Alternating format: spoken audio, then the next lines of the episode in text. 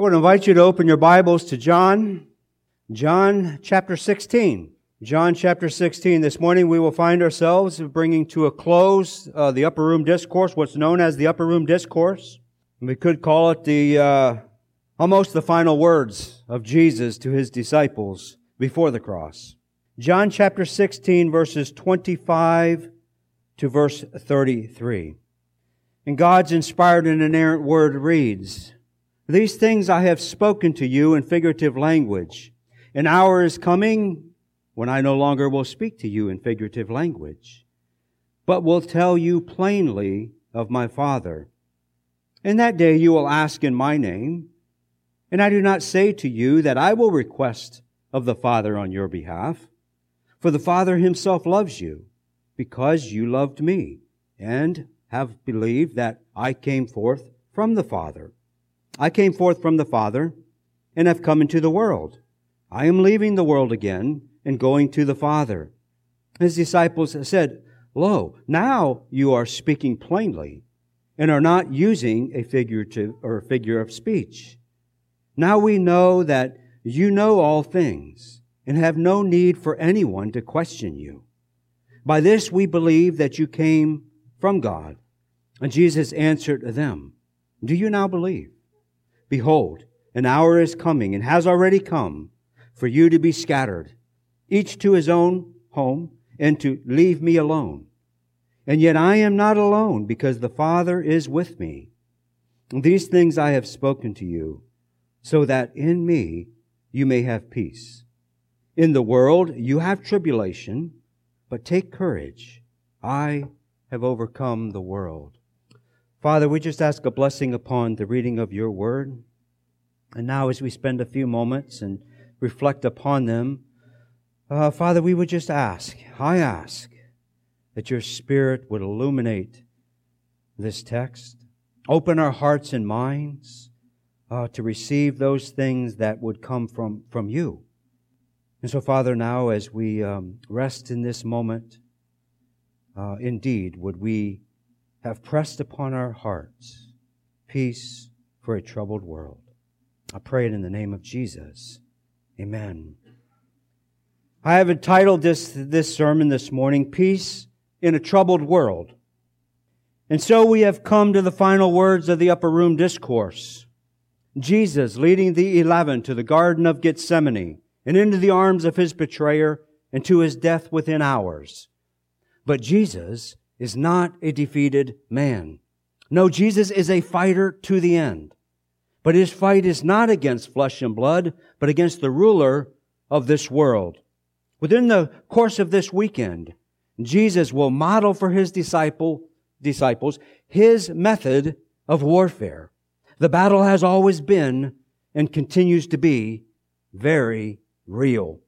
In Deuteronomy chapter 36 verse 1, as Moses was going to be taken from this world, God told the people of Israel, be strong and courageous. Do not be afraid or tremble at them, the world, the people of the land, for Yahweh your God is the one who goes with you. And then as Moses did pass from this earth, and as they were getting ready, Joshua was getting ready to lead the people across the river, God gave very similar words to Joshua. And he said, Be strong and courageous, for you shall give this people possession of the land which I swore to their fathers to give them. Only be strong and very courageous. Be careful to do according to all the law of Moses, my servant commanded you. Do not turn from it to the right or to the left, so that you may have success wherever you go. We too must not turn from the right or to the left. We must stay the course. We must finish the race. True and lasting peace is not for the passive, faint of heart, but for the courageous. And so today we will focus on these final words of Jesus in his upper room discourse. Our focus will be on how to obtain peace in a troubled world. How to obtain peace in a troubled world. And we will obviously start at the beginning in verse 25, peace through the word. Uh, the heading I have for this first point, I have three. The first is peace through the word. In verse 25, if you have it open, your Bible's open there before you, you will see that Jesus starts out with these things. Of course, the things that Jesus is referring to and speaking of are these things that he has said up to this point. We have spent many weeks in this upper room discourse, starting all the way back from chapter 13, verse 1. And yet they spoke it, Jesus spoke it within a matter of hours, and I'm sure even more than is recorded for us. But Jesus spoke many things, and these are the things that he is now speaking of. These are the things that he is now referring to when he says, These things I have spoken to you in figurative language. Figurative language we should just simply understand as veiled sayings. Some want to say it's like, like parables, and very much so. Uh, it could be called, I guess, parables. Uh, some want to say that it's in story form. There's many different definitions, and many uh, different commentators put uh, different opinions or opine much on uh, what that means to have figurative language. But but for myself, uh, as we think about figurative language, and what he was referring to. I just want to walk back a little bit and kind of go through the Gospel of John and not to go through the whole Gospel of John, but I just do a little bit of a survey of what some of these figurative sayings or figurative language that Jesus is referencing here. When Jesus had spoken about tearing down the temple and raising it back up in three days. And maybe I need to pause here for just a moment, uh, and, and also add here as a footnote that I often have to remind myself, and now I remind you this morning of it also, and that is that we're on this side of the cross. And so we see the, the story from a 30,000 foot view, if you will. And we can see the whole package. But just imagine how strange this must have been for the disciples before the cross, as Jesus was in their midst and saying some of these things. So Jesus had spoken about tearing down the temple and raising it back up in three days. And Jesus said, you must be born again. Jesus spoke of living water which quenches the thirst forever. And this water would flow from within the believers as rivers of flowing water. And Jesus spoke of people who would never see death. And he also spoke, Jesus spoke about himself as the one whose flesh the believer must eat and whose blood the believer must drink. And although Jesus was only 30 years old ish, he said, Before Abraham was, I was. And Jesus also claimed he is the good shepherd who will lay down his life for his sheep. And so, yes, directly the, the things that Jesus is speaking of here are the things going all the way back from uh, uh, John chapter 13 at the beginning of the discourse. But he's also referencing all the things he has said up to this time in his ministry. And so figurative language? Yes, very much so. Veiled sayings? Yes, very much so. Hard to understand? Yes, very much so. Parables? Maybe. Some today would want to say that we too need to preach or teach or talk as Jesus did in story form. I was reminded thinking through this about a textbook that I had in one, my one homiletical class, my one preaching class. Uh, and it was, it was by, um, uh, Eugene Lowry. And it was, it was quite a, a, a well-used textbook, I might say. But the title of it is Homiletical Plot, The Sermon as Narrative. The sermon as narrative. And it didn't resonate with me. And after I read this, you'll probably see why it didn't resonate so much with me. But this is my first introduction to how to preach. And in there, uh, Lowry says this. He says, a sermon is not a doctrinal lecture. It is an event in time. A narrative art form more akin to play or novel in shape than a book. Hence, we are not engineering scientists. We are narrative artists by professional function. Does it not seem strange to you that in our speech and homiletical training, we seldom con- consider the connection between our work and that of the playwright, the novelist, or the television writer? I propose that we begin regarding the sermon as a homiletical plot, a narrative art form, a sacred story. Sacred story indeed. but I'm not much of a novel writer. I'm not much of a playwright. I'm not much of an engineering scientist, forensic science, maybe.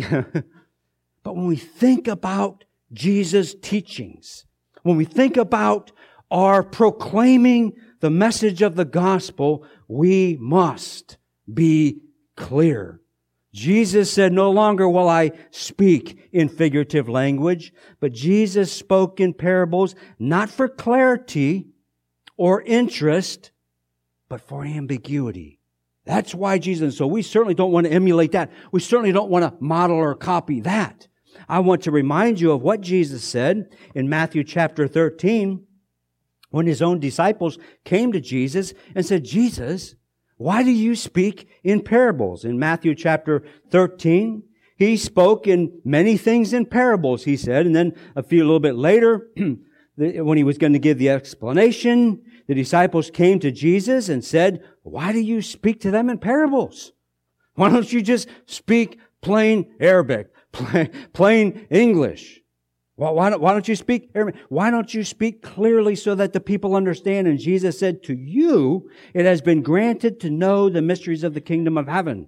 But to them, it has not been granted. For whoever has, to him more will be given and he will have an abundance. But whoever does not have, even what he has will be taken away from him. Therefore, Jesus says, I speak to them in parables, because while seeing, they do not see.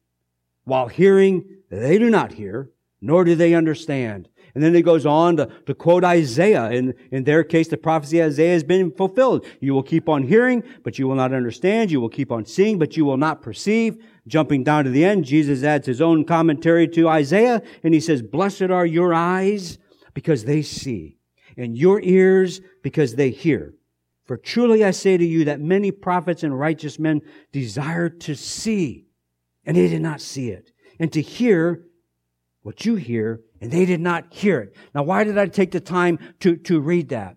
I took the time to read that because that still holds true today. As we think about the teachings of Jesus, those who are not followers of Jesus, those who are not, they don't understand it. They, they hear it, they see it, but it does not resonate within them.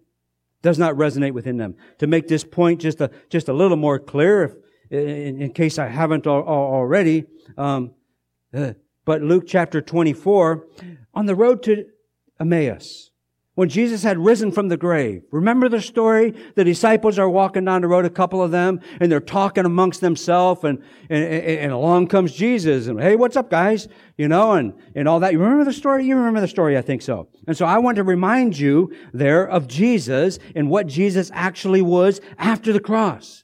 And Jesus was a theologian. And Jesus here gives them a lesson in bibliology, in biblical theology when he does this in verse 27. He says, then beginning with Moses and the prophets, he explained to them the things concerning himself in all the scriptures. In all the scriptures. Jump down a few more verses to verse 44. Now Jesus said to them, These are my words which I spoke to you while I was still with you, and all the things which are written about me in the law of Moses and the prophets and the Psalms. That entails the complete Old Testament, the Bible that they had in their day. And then he goes on and he says, then he, then Jesus opened their minds to understand the scriptures.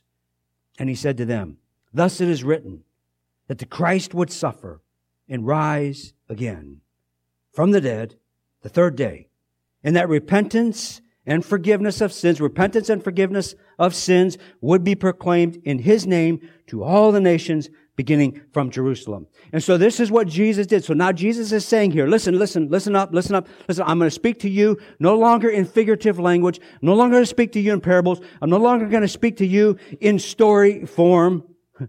I'm going to speak to you plainly and clearly. How was he not speaking clearly? He was, but their minds were not opened. That is, the Holy Spirit had not been poured out on the people. And now that is what we have. The Spirit opens our minds for us. We need open minds. We need clear teaching. We don't need theatrics. We don't need culturally relevant talks. No. Listen, There is no peace in ambiguity. Peace in a troubled world. There is no peace in ambiguity. Jesus spoke plainly. Jesus spoke clearly. We like it or not. But there is no peace in ambiguity. Peace comes by understanding. Peace comes by understanding as the Holy Spirit illuminates our mind. Remember last week, as we looked at, uh, I think it was last week, in John chapter uh, 16, obviously, verse 13, where Jesus said this He said, When the Spirit of truth comes, He will guide you into all truth. When the Spirit of truth comes, He will guide you into all, all truth. And listen, listen, as I reflect on this first point, uh, peace comes through the Word. I really am a broken record. I really am. And you're already ahead of me, right? but all I got is the Bible.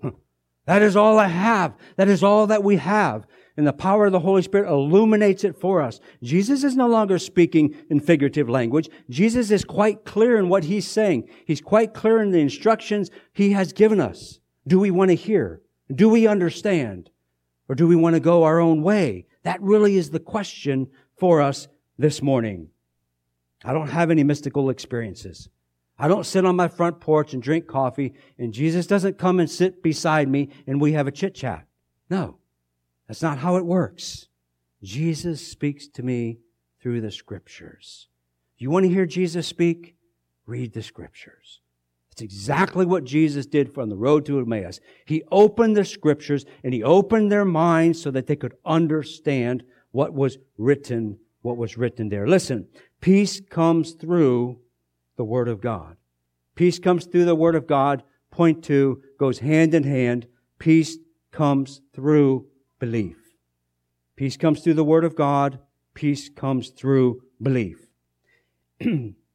I could have many, many more points here, of course, but I'm going to sum them up in three. So these are verses 26 through 31. For those note takers among us, you can write that down. Verses 26 to 31, peace through belief. Starting in verse 26, Jesus says, in that day. Well, well, what day is he speaking about here? I mean, obviously there's multiple days that he's speaking about here, of course, but in the context of what he's speaking about here and what I'm thinking he's speaking about here, it's in that day when he pours the Holy Spirit out on all believers, right? That day, you will ask in my name, you will ask in Jesus' name, and I do not say to you that I will request on the Father on your behalf. And see, up until this time, the disciples had Jesus right there with them. If they needed, if they needed some food, Jesus took some bread, he blessed it, he broke it, and it was the miracle of multiplication, right? He took some fish, he done the same thing. Oh, April 15th came and went. Aren't you glad we got an extra month this year to pay our taxes? Did you all know that? I just, never mind. just making sure you're still here with me. But did you, did you go down and, to the bay, to the river, catch a fish, open his mouth, and find your taxes there? But that's what Jesus did for them. See, every step of the way, Jesus was with them. And now he's saying, look, look, guys, you're not going to be asking me. You're going to be asking the Father. Again, just imagine how strange this must have felt for them. It says, verse 26, you will request of the Father on your behalf. You'll be asking the Father on your own behalf. You don't have to go through me. You don't have to, though Jesus always says, pray in my name, but yet you, you go to the Father on your own, Jesus says here. For the Father himself, verse 27, for the Father himself loves you. For the Father himself loves you. We now have direct access, and we've seen that last week also at the end of those two verses as I kind of quickly slid into home plate there and summed those up, I guess when we think about going to the Father or going to Jesus and going to the Father and asking whatever we ask in Jesus' name, He will give us. Remember? This is exactly what Jesus is saying here now. Those things that are in the mind and in the spirit and in the character and in the nature of Jesus, those are the answers. Those are the prayers Jesus, the Father, God the Father answers. And so when the disciples asked Jesus to teach them to pray, remember that, right? Father, and Jesus said, pray like this, right? Our Father, who art in heaven, how be your name? He taught them to pray to the Father, to the Father, uh, even before or right here. So in verse 27, though, I do want you to notice um, uh, who the Father loves. Right? So verse 27 says, For the Father himself loves you. Well, why? Because you love me. Jesus says, Because you love me. Because you love me, the Father loves you. And you're going to have to circle the end if you're a, a writer in your Bible as I draw circles and arrows and everything. Uh, you got to circle the end and believe, right? And believe that I came forth from the Father. This is who the Father loves. Those who love His Son. Those who love Jesus. And not only love, not only in word, but believe. And belief, of course, would, would equal action. Look at verse 20, uh, 28, yes. In verse 28, we have uh, four subpoints here we're going to cover quickly. Because Jesus says that the Father loves those who love me, and the Father loves those who believe. Believe that I came forth from the Father. And I just might stop right there and add once more. Those who want to say that they're Christian, or those who want to say that they live a good moral life and they believe in God and deny Jesus as Christ. No, no, no, they don't. They may be good moral people, but there's only one way. Jesus says, I am the way, the truth, and life. No one gets to the Father but through me. Listen, you can be the best person in the world, but you deny Jesus, there is no hope for you.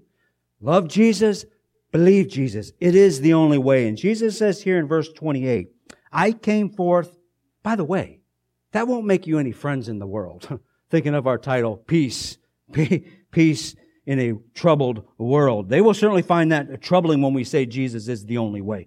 Jesus says in verse 28, I came forth from the Father, and I've come into the world. And then he says, I'm leaving the world and I'm going back to the Father. And, and, there's four things that I, just quickly I want you to notice. I'll try to do it quickly that I want you to notice here. And the first Jesus says is, I came from the Father. And, and, and I might stop here again. Um, when we think about belief, what do we have to believe? Well, what do we have to believe? Well, I think these four points are at least in that. And it's this. Jesus says, I came from the Father. What is he saying? He here is once again claiming the deity for himself, the deity of Christ. He's once again claiming to be God, to be of God. In John chapter 8 verse 42, when the religious people were arguing with him, he said, if God were your father, see, they were claiming God but denying Jesus. And they said, no, Jesus, no, no, no, no, that's not how it works. If God were your father, you would love me. Why? For uh, I proceeded, this is telling you why, for I proceeded from or forth and have come from God. Jesus, I didn't come on my own initiative, but He, God, sent me. We must believe in the deity of Christ. Second, Jesus came into the world. He lived among us. This is the incarnation of, of Jesus, fully man and fully God. Not 50% God, not 50% man, 100% God, 100%, uh, uh, uh, man. John started out his gospel with the Word became flesh and dwelt among us, right? And we saw His glory. Glory is the only begotten Father, full of grace and truth. Jesus here is claiming the deity, deity is His incarnation. And then He says, I am leaving the world again, His death and His resurrection. After this, Jesus knowing that all things had already been said on the cross, right? All things had been accomplished to fulfill the scriptures. He said, I'm thirsty. And then He said, it is finished. It is finished. And He will now be leaving, going forth to the Father. This is his ascension. His ascension. We must believe in the bodily death or bodily resurrection of Jesus and ascended to the Father. It's foundational for the Christian Christian faith. And then his ascension. And I want to um, go to Acts chapter one. In Acts chapter one, and verses uh, starting at verse nine, as we see the ascension of Jesus. And after he had said these things, um, he was lifted up. This was after Pentecost. This is at the end, right? You're, you're familiar And he was lifted up, and they were looking, and a cloud received him out of their sight. And as they were gazing intently into the sky, while he was going, behold, two men in white clothing stood beside them. And they said, Men of Galilee, why do you stand here looking into the sky? This Jesus, who has been taken up from you into heaven will come again in just the same way as you watched him go. This verse has had a profound impact on me as a youngster. Think about that.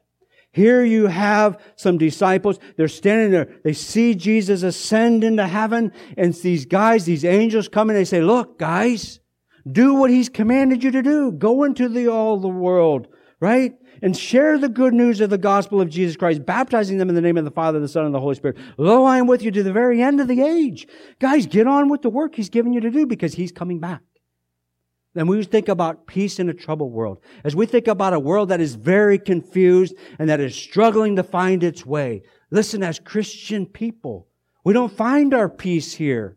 We find our peace in this promise that Jesus will return. Would it not be cool? Maybe I'm the only one. But I think I was talking to somebody this week, and I don't know who it would have been. But could you imagine to be on this earth and seeing Jesus return as he left. Would anybody like to see that?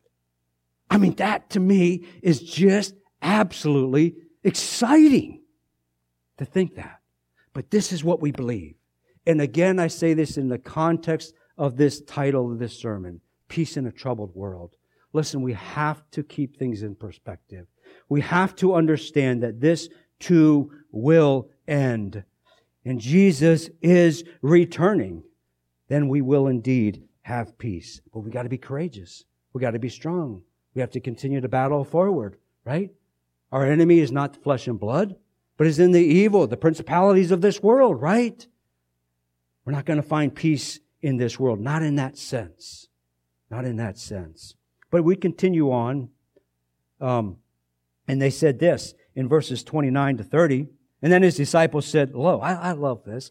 It had to be the Spirit opening their minds because it doesn't seem any more clear than it was before. And all of a sudden the guys are saying, now you are speaking plainly and not using a figurative a speech. Now we know that you know all things and have no need for anyone to question you. By this, listen to this confession. By this we believe that you came from God. We hear this simple confession of the disciples right here.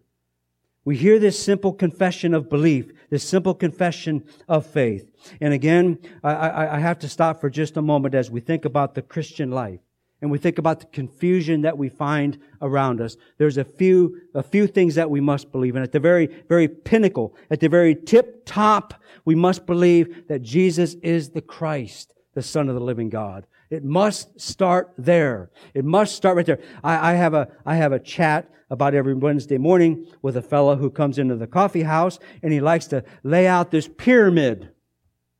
And he says, you know, we start where?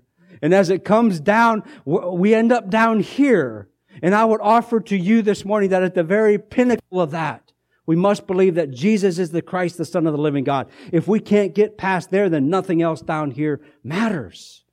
At the very least, we must believe that. We must believe in his virgin birth. We must believe in his physical death. We must believe in his physical resurrection. And we must believe in his physical ascension to God the Father at the right hand, right? This is the Christian faith. As we think about the confusion, as we think about finding our way, as we think about the bloggers and the vloggers and the YouTubers and all these people that are coming at us, and they make good arguments and they make good confusion storylines. Go back to the Word, go back to the Word, go back to the Word. Jesus says, Do you believe? In the original language, this could also be in statement form, as Jesus proclaiming, Now you do believe. Though in the context, I, I think the question mark should be there. Now do you believe? Jesus says, I believe that your confession is genuine and that your faith is real, but is it full grown? Right? Is it full grown?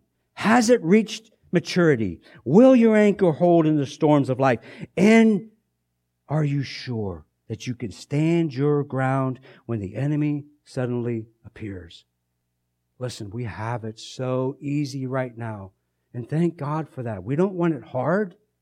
But in the midst of it right now, I don't know that our faith has been duly tested. The time may come I'm not a prophet, nor am I the son of a prophet, and I work for a nonprofit. Um, I have to give that to who said that. Um, I'll think of his name pretty soon, the Canadian from up north. Anyways, He said that, so I steal that line from him. But what I'm saying to you, the time can come where we indeed may be challenged and will our anchor hold. Listen, Jesus isn't questioning their faith, right? Because he prays for them, and we'll see this next Sunday, I think, where he says in verse uh, 7 and 8, he says, Now they have come, as he prays to God the Father, now they have come to know that everything you have given me is from you. For the words which you gave me, I have given to them, and what? And they received them and truly understood them that I came forth from you and believed that you sent me. Received, understood, and believed. Right? Received, understood, and believed. That's what Jesus is saying here. That's the confession that he has received to them. And my friends, this is what I want to say. I do believe uh, that there, we all need to grow in our faith. You know, many who want to label themselves and proclaim themselves as mature, I'm not 100% sure. And of course, that's not for me, anyways, to make that call. It is for me to, to give you this and let God use it however you like. But I think many of us need to mature in our belief, mature in our faith, so that we indeed can stay. As we see the disciples here themselves were scattered, right? They came to the very end and they scattered. They scattered. To grow in belief, to mature belief, Jesus said, sanctify them in truth. Thy word is truth. We must hold on to what is true to be mature. We must allow time to work into our life. As Peter had said, they're like newborn babies. Long for the pure milk of the word, so that by it we may grow in respect to salvation.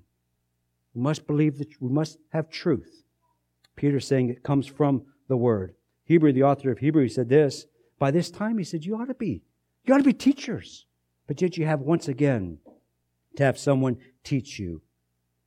Teach you. And so it's just a reminder that we need time. Though time, if it's not exercised properly, time, if it's not utilized properly in our faith, will not bring us to maturity, but trials will. Trials will. So truth, time, and trials. Trials will. From last week, as we, as I spoke, it was from grief to joy. From grief to joy. In verse 22, therefore you too will have grief but you will, but I will see you again and your heart will rejoice. No one will take your joy away from you. So our grief turns to joy. How? Through the trials of our life. That's how. What do we do with those things? You know, I'm often reminded of that who, who those who want to claim or deny, I should say, that there is a God because there's troubles and there's trials in their life. And I'm often reminded, and I, and I will remind them if it seems appropriate that with or without God, you still have the trials. You still have the trouble. Why do you want to toss aside any, any possibility of hope? Right? Right? Because peace comes through the word and peace comes through belief. Therefore, therefore we can have peace in a troubled world. Peace in a troubled world. He says, for you will be scattered. You're going to be scattered to your own home. Home is not there in the original language, and I don't think we should understand it as home. I think that, I think we should understand that as you two are going to be scattered, and you two are going to duck for cover. You two are going to hide out wherever to get away from those who are questioning you as they did Peter. Hey, hey, aren't you one of them? Aren't you one of them? Right? So I don't think they went scattered and went home. I think they fended for themselves. And as they ran from those who are also questioning Jesus or them, as they seen them haul Jesus away. And Jesus said in Matthew 26, when he quotes Zechariah, he says, You will all fall away because of me. This very night, I will strike the shepherd, and the sheep and the flock will be scattered. And then in John chapter 10, Jesus said, The wolf snatches them and scatters them.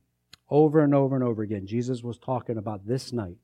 And I think through inspiration, this also applies for us today. This could apply very much for us today. We must be prepared. Persecution or things are challenged, our faith is challenged. Are we going to scatter? Or is anchor going to hold, hold fast? He says in verse 33, so that you may have peace. This is the purpose of it all. These things I have spoken to you, so that in me you may have peace. You may have peace. Peace I leave with you. My peace I give to you. Not as the world gives do I give you peace. Jesus already told the disciples this back in John chapter 14. Do not let your heart be troubled, nor let it be fearful.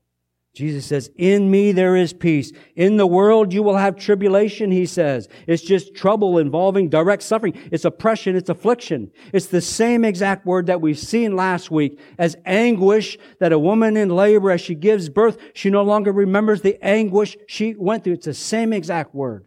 We're going to have those trials. We're going to have those struggles as Jesus compared it to childbirth. That's what we're going to have in the world, he says. In John chapter 16 verse 2, they will make you outcasts.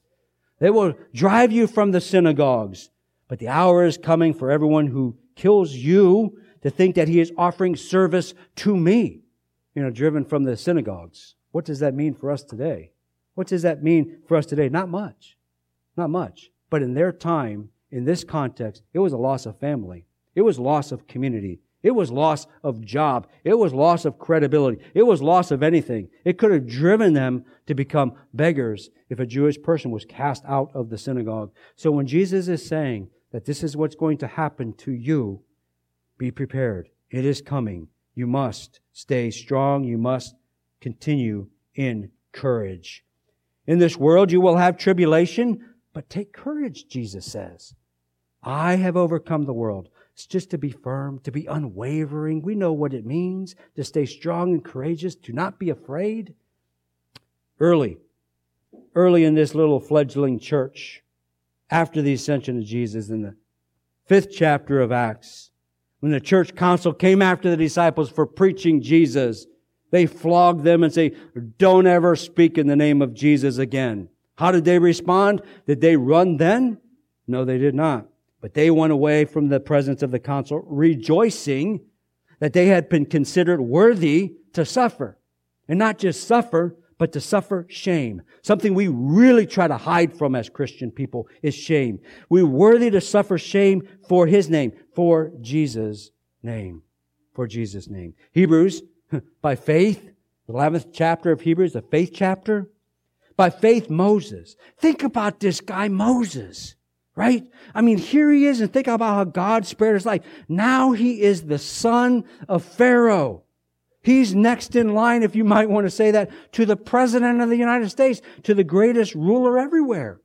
And yet he says, no, I'll pass. Really, Moses? You're going to pass? Yep. Because I'd rather endure ill treatment with the people of God than enjoy the passing pleasures of sin for a season. John tells us in his epistle or in his uh, letter, says that in victory is overcomes the world. Our faith, this is the victory. Who is the one who overcomes the world but he who believes that Jesus is the Son of God? And I'll use the words of Martin Luther to put a period on this upper room discourse where he said this. He said, Thus is the good night. The hand has been shaken.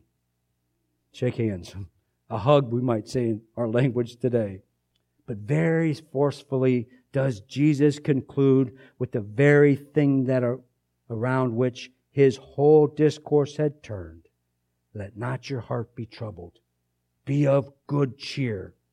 And I would add my own closing words to those, using the words of Jesus that must have rung in the disciples' ears. And it must ring in our ears today. You can have peace in a troubled world. Why? Because I, Jesus says, have overcome the world. This is why. How can we overcome the world? Because Jesus already has. But clarity comes through the Word. Clarity comes through belief. And these two, the word belief equals peace in a troubled world. Father, I thank you for your words. I thank you for your model. I thank you for your warnings. I thank you most of all for your courageous belief in God, belief in yourself, to go through with the task that you have been given so that we can go through with the task that we have been given. And so I, Father, I, I thank you um, that we can have peace in a troubled world quite simply. Doesn't mean it is simple to live out, but just quite simply we love you. We believe in you. And so, Father, I pray um, that that is the confession that every single one of us here this morning can make. I pray it in the name of Jesus. Amen.